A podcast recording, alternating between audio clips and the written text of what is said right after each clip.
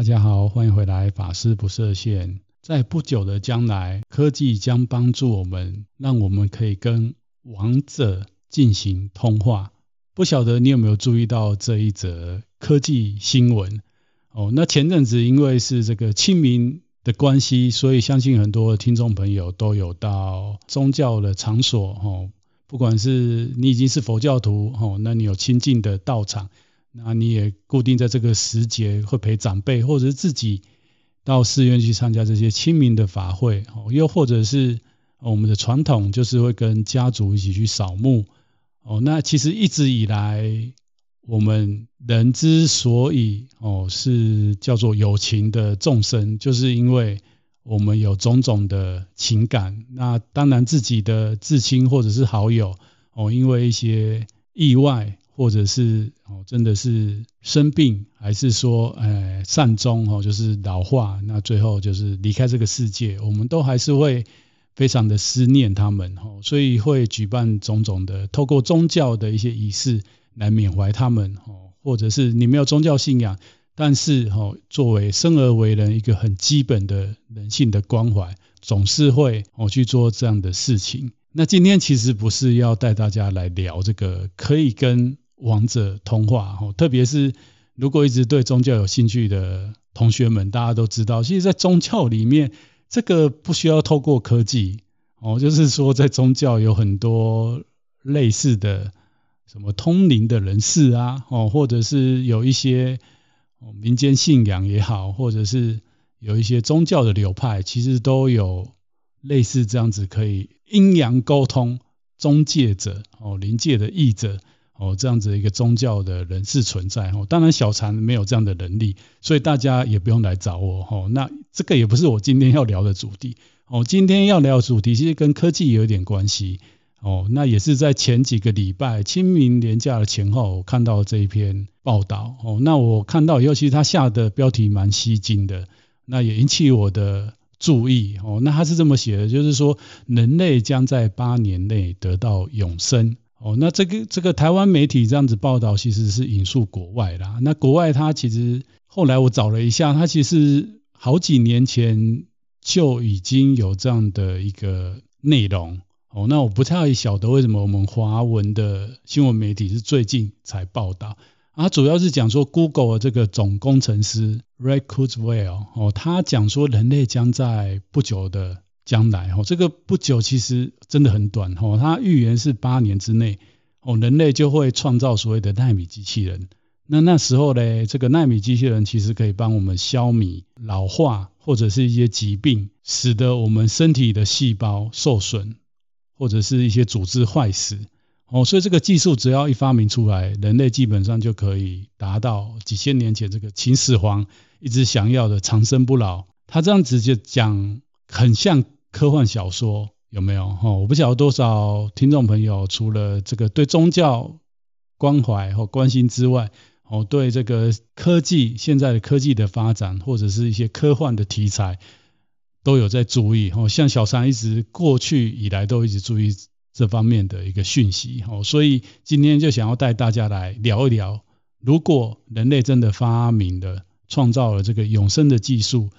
那么。我们人类真的会得到幸福吗？哦，又或者哦，有了这个永生的技术以后，我们的宗教哦，还有大家还要来学佛吗？哦，我觉得这这个是一个蛮有趣的话题，所以今天带大家来聊这个，当人类永生之后，哦，那其实，在宗教世界里面，不要说是一般人哦，就像这个秦始皇，古代的秦始皇。哦，就是说，在宗教世界里面，还是说人类意识当中，哈，我们其实都很多人都一直在追求这样的一个境界。那在宗教里面，我直觉想到就是，其实像我们华人的道教，哦，修道人他们都希望修到怎么样，羽化成仙，哦，或者是说像东方有一些宗教，哦，像这个印度教，他希望修到人跟梵天，哦，合为一体。哦，那在西方宗教可能比较特别，特别是一神教，哦，它最终要追求的是人这个生命在地球这个生命结束以后是要回到天国。哦，不过在东方宗教里面，其实蛮有趣的一点是，很多宗教是希望修到，不要说是长生不老，就是类似像这个神的这样的一个境界。哦，包括佛教其实也有一点这样的一个思想在里面，就是大乘佛教后来发展出了。哦，我们要行菩萨道，那最终要怎么样？要成佛哦，就跟佛一样。当然，这个成佛的更深的含义哦，是要脱离这个轮回这件事情。而且，我们也不是要修到什么所谓的这个长生不老。关于这个部分，后面会跟大家来做更深的讨论。主要我们先带大家来看哦，就是说，或许真的我们在这个有生之年哦，人类真的会发明发明出这个纳米机器人，或者是。这个这阵子一直很流行的这个人工智慧哦，还有这个基因工程之类的东西。那如果一直都有看一些科幻题材的电影、动漫或者是小说的人，应该知道，接下来人类可能会进化到哦，例如人机哦，或者是机器进入到我们的人体哦。那当然有各种各样的理论，例如是这个你的手。哦，因为老化或者一些生病或者一些意外断掉了，那你可以怎么样？你可以换成机器机器手哦，那那个能力会比你现在能力更强。那还有一种就是什么？这个意识上传，那意识下载到另外一个身体里面哦，有各种各样的这种科学的说法或理论，或是在发展的东西。所以当这个新闻出来以后，其实我去稍微去查了一下这个。新闻的主角就是这个 Ray Kurzweil，才发现哦，其实他跟这个人工智慧有非常深的因缘，就是他好像也是这方面的专家。那另外一个呢，在查这些资讯以后，我才发现说，哎，其实现在呃，二十世纪应该是十九世纪、二十世纪有一个主义兴起，这个主义叫做超人类主义，英文叫做 Transhumanism。不晓得有多少听众朋友曾经听过这个主义哦，我稍微看了一下，其实。我发现就是这，呃，我们可能比较对于一些科技题材的影视啊，或是作品了解，像是什么，像是威漫出的一系列的动画，哦，像是这个蜘蛛人啊、蝙蝠侠，好像也是跟这个超人类主义有点关系。哦，那这个超人类主义在讲什么？他还讲说，我们人类可以利用科学技术来增强。哦，这个人类现在既有的能力啊，这些能力包括什么？包括我们的体力哦，人类的局限，我们现在人类可看的、可看见的物品、物质，那还有就是我们的精神，也可以透透过科技来帮我们提升我们的精神。那主要这个重点是透过科技，我们可以将我们人类哦，从当时猿人进化到智人。智能一直发展到现在，特别是这一两百年之内，人类的科技等于说是一个大爆发。所以这个 Ray Kurzweil 它还有一个预言，就是人类现在进入一个奇异点。哦，这个奇异点其实就是像宇宙天文学里面讲的这个宇宙当时生成之前，经过一个大爆炸，然后开始扩张，才有现在的银河系跟现在的宇宙。那他认为智能经过三十年的发展，到这一两百年来，我们的科技。等于是一个高度的发展过程，就是很像进入这个大爆炸的这个点。所以它的它除了这个预测八年得到永生之外，它其实过去曾经做了一百四十七项的预测，只有三项没有实现，然后其他都实现。所以媒体在报道的时候就说，哎，他的这个预言的能力哦达到了八十六 percent 的准确率，听起来好像比我们的很多。宗教在做预言的，或有一些宗教里面讲神通的人还更神哦。当然，他这是建立在这个科学上面的预测。当然，查了资料就会发现说，他这些有一些预测其实是说得很模棱两可哦。那还有一些批评他的人就会觉得说，你讲这个东西根本就是后来实现，其实不是像他当初讲的。那大家也知道，现在这个时我们现在所处的这个时空因缘，其实很多讯息。不是那么样的清楚跟明确哦。那因为我也没有采访他本人，所以我也不晓得他过去的这个访谈内容或讲他讲的内容到底是当时最原本的时候他讲的内容是什么，跟后来在网络上，我不管人家攻击他的或是人家认同他的写出来的东西到底有没有符合。哦，总而言之就是这个超人类主义哦，其实就是像这个蝙蝠侠跟蜘蛛人这样子。哦，就是人类未来可以经过科技的改造，或者是这钢铁人哦，变成这样子的一个状态哦，来帮助我们，不要说得到永生呐，就是说我们人类可能寿命上面可以长足的发展，但是有没有办法最终得到幸福，或者是去处理人类这样的一个生物体最终的问题？诶，小常个人是觉得没有办法，没有办法哦。为什么？因为我们知道，像这个西方的威漫这些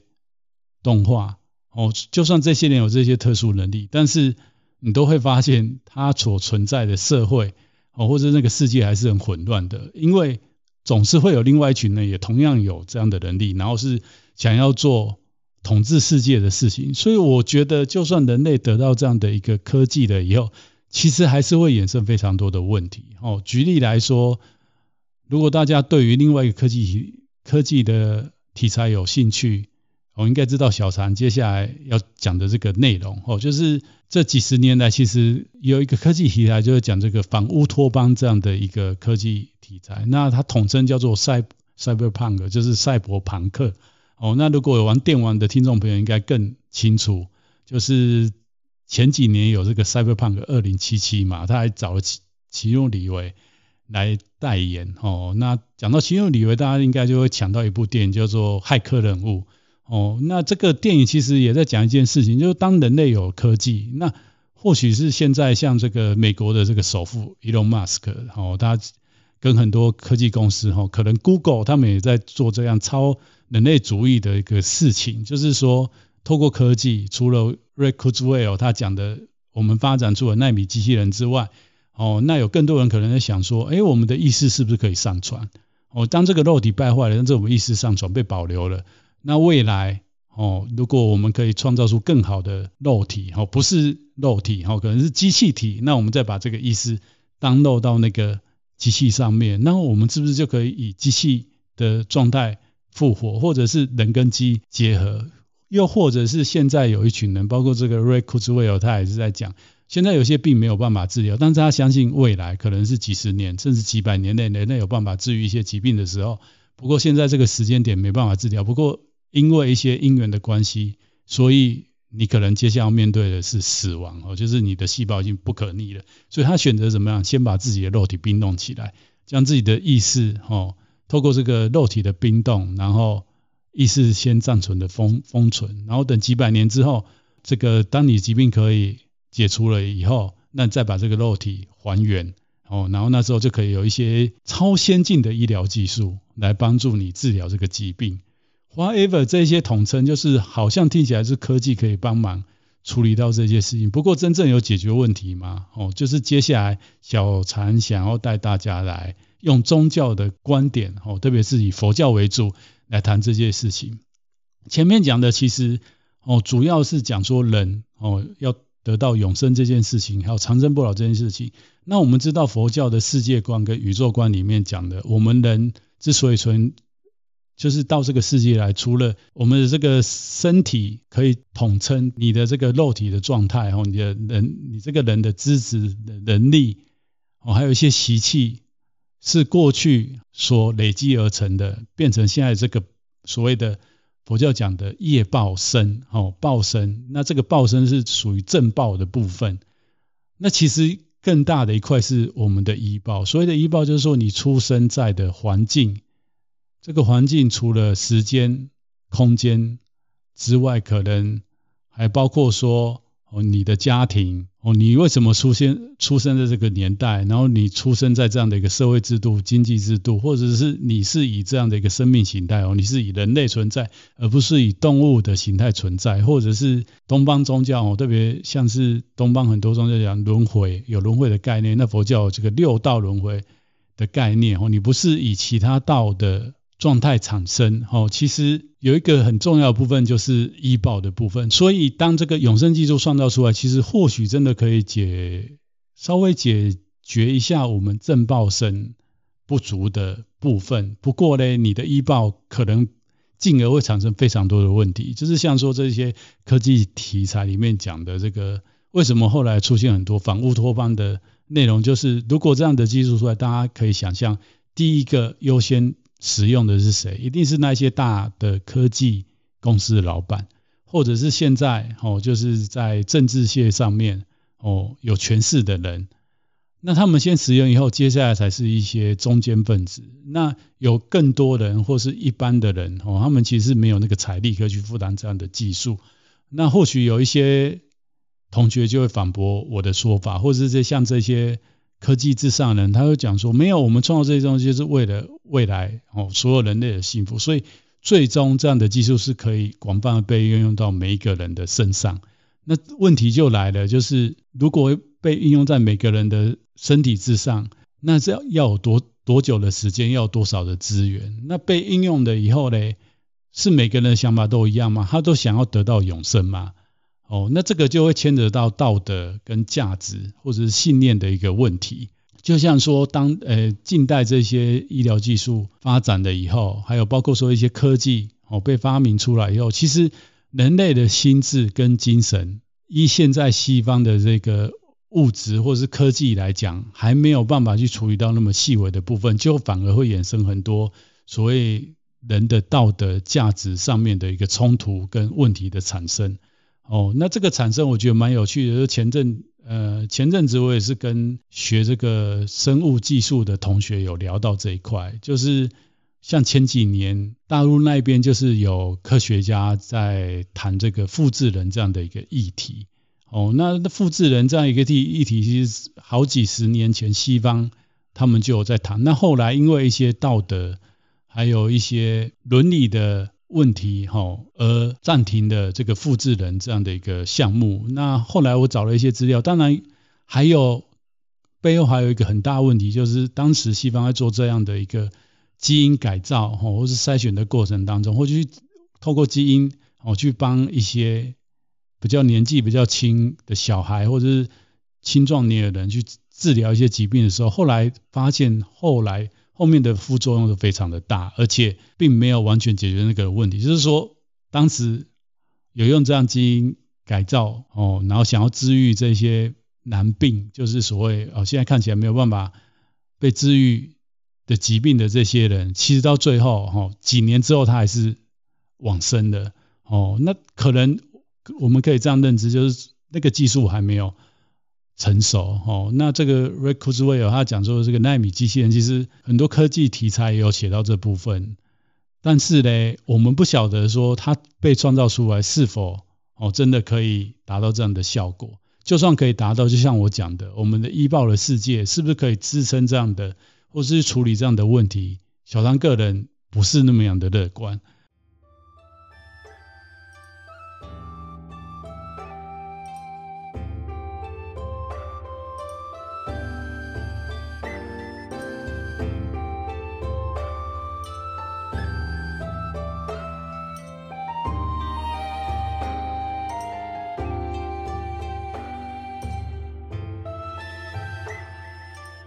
所以接下来就要带大家来讲，其实，在宗教里面，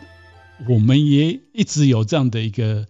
想象也好，或者是这样的一个需求。那我这边直接想到，就是在我们的魏晋南北朝的时候，其实有一个佛教大师，哦，他当时也是因为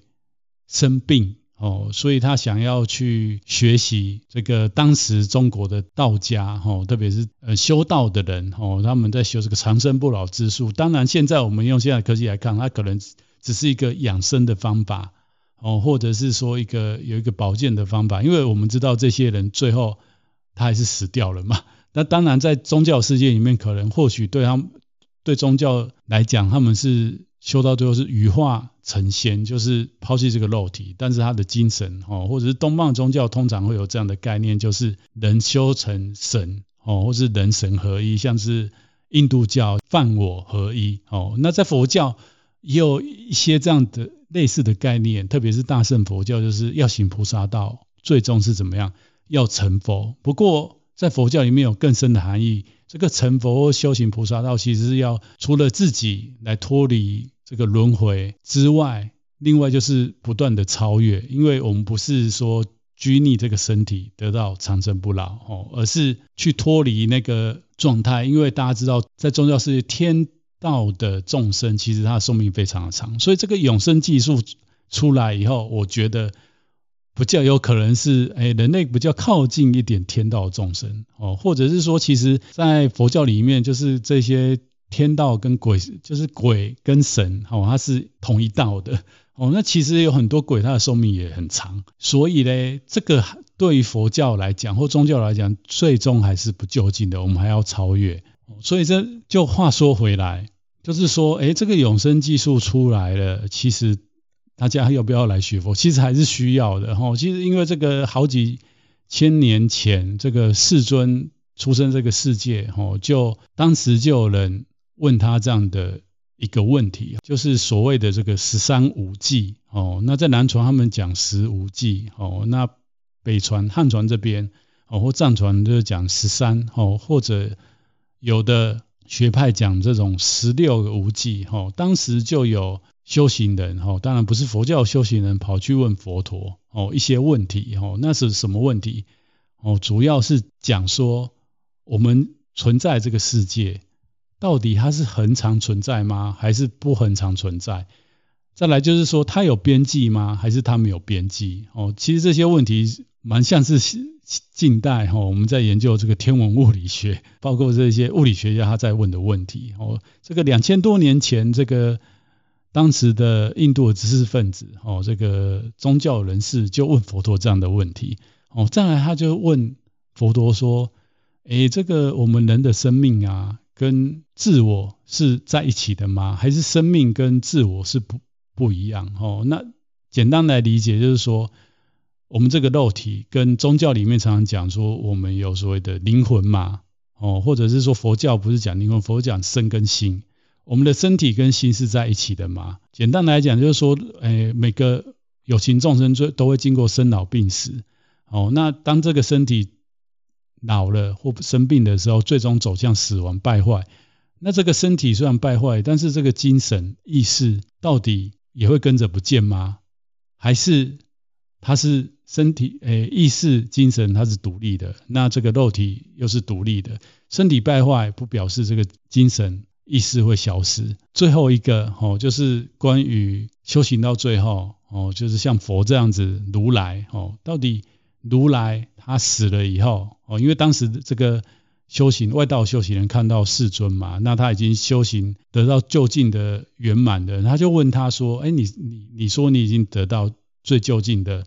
解脱，那我想问你，你还是会死吗？因为佛陀没有说他得到了以后他就不会死，那你死了以后，到底你的这个佛性如来存在还是不存在？”还是说你死了既存在又不存在哦？当然，在佛教里面有所谓的四句偈，就是有非哦，非有非没有，非有非非有哦。所以他问的总共加起来就是有十十四个问题哦。那这些问题其实佛陀哦都没有回答他。所以同样的嘞，就是今天带大家来聊这个，如果我们人类哦真的得到这个永生技术了以后。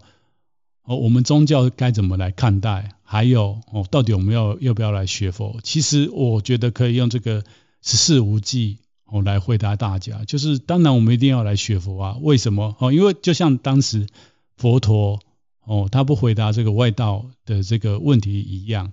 哦，那在佛经里面有一部非常重要经典叫《见喻经》。哦，他讲的就是说，佛陀就跟这个修行人讲说，如果你被一支箭射到了。哦，那你还去问说这个箭是从哪边射来的？哦，那是谁射的？那个这个剑的材质是什么？那个剑上面有没有毒？当你把这些问题还没弄清的时候，你可能已经毒死了。所以在最原始、最原始的时候，其实佛陀证道以后，最主要的核心是要帮我们哦众生去处理所谓内心烦恼的部分哦。所以，当我们人类就算有这个永生技术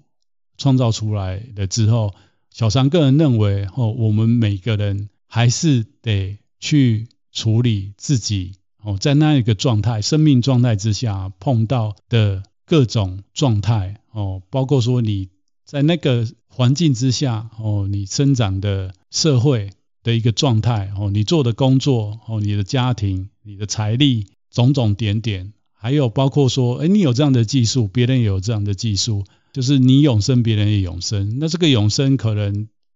我个人认为啦，就在宗教里面哈，佛经也有讲嘛，人到最后哦，如果是贞洁的话，到最后会达到八万岁。你虽然得到这个永生期，会不会有些意外哦，让你的生命不见呢？好，就算你生你的这个肉体坏掉哦，不是肉体，这个机器体坏掉，你的意识可以上传，你的朋友可以帮你上传，你的家人可以帮你上传哦，你你所在的这个地狱，你的政府可以帮你上传哦，然后再再帮你再下载到另外一个更好的身体上面。不过你要这样子，就是一直过这样子重复日复一日的生活嘛。哦，所以那个时候的众生会有那个时候的烦恼跟问题。那佛陀其实是要帮我们处理哦，这个当下哦，我们碰到的问题，我们如何用超越的智慧哦，还有就近的解脱的这种方法哦，来消除内心的这些种种的。不适跟不愉快，哦，那或许有的听众朋友会说，哎，像这些科技题材哦，包括说这些现在世界上很顶尖的这一些人啊，哦，在推广这些超人类主义的人，哦，那他觉得说科技最终还是有办法帮我们去处理这些心理上面的问题。不过，哦，小常个人认为是很难呐，很难。从几点可以看出来，第一个就是说，人类到二十一世纪，虽然我们有这些科技，但是嘞。哦，你可以看到我们能做的事情还是一样的愚蠢嘛。我们的战争没有因为因此而减少。哦，那我们虽然现在的寿命确实比几一两百年前的人增加了很多。哦，但是离这个佛经上面讲的八万岁还有很长的时间。所以这个科技虽然创造出来，或许我们人类可以从百岁进展到两三百岁，哦，三四百岁。哦，但是我觉得，哦，这个。还是没有就近解决问题哦，因为我们还有更多的问题会被创造出来，更不要说哦，地球这个环境会不会因为人在那样的一个状态哦，更加的破坏哦。当然，我们现在有很多的这个有钱人的老板或西方的一些富豪，可能在想要移民太空哦，未来在我们这个世代或许也可以看得到哦。但是在移民到外太空之后嘞哦，还是会有纷争啊，还是会有那个时候要解决问题。所以最终，如果我们人类没有在精神跟心理上面的超脱，或者是信仰上面、哦信念上面的提升，其实我觉得，就算我们创造出了什么样的科技，哦，反而可能会那个科技会被我们拿来破坏既有的世界，或者是让这个世界变得更加的复杂，而不是把我们带向更加的幸福，或者是对我们后代子孙哦更有利的。好，以上就是。借由这个科技新闻哦，来衍生带大家聊一下哦，这些有趣的话题。或许这些话题对于有些听众朋友来讲，从来没有想过，或者是觉得也不重要哦。那没有关系，因为我觉得生长在这个现在这个时空因缘啊，像我因为自己是宗教师的关系，所以我会注意，主要还是站在哦，如果我们真的在不久的将来。哦，进入那样的一个世界了，那宗教宗教该要怎么样去回应？还有到时候一定，因为大家也知道，这个有一些宗教学者在讲说，哦，包括一些历史学家在讲说，接下来的时时代，哦，世代是一个所谓科技人文或者是数据的宗教。哦，不过我觉得我们要进入那样的时间，可能没有那么快。哦，因为我们可以从这些科科技小说、哦科技题材的，不管是动漫还是一些影剧，可以看到，就算是那个状态之下，哦，还是有很多的问题。所以，以上就是这集想要带大家来聊的话题。那一样，如果大家对宗教世界哦有兴趣，特别是佛教，也觉得小杨这个节目不错，那请帮我分享跟推荐给身旁哦想要了解的。好的，那么我们就下次见喽。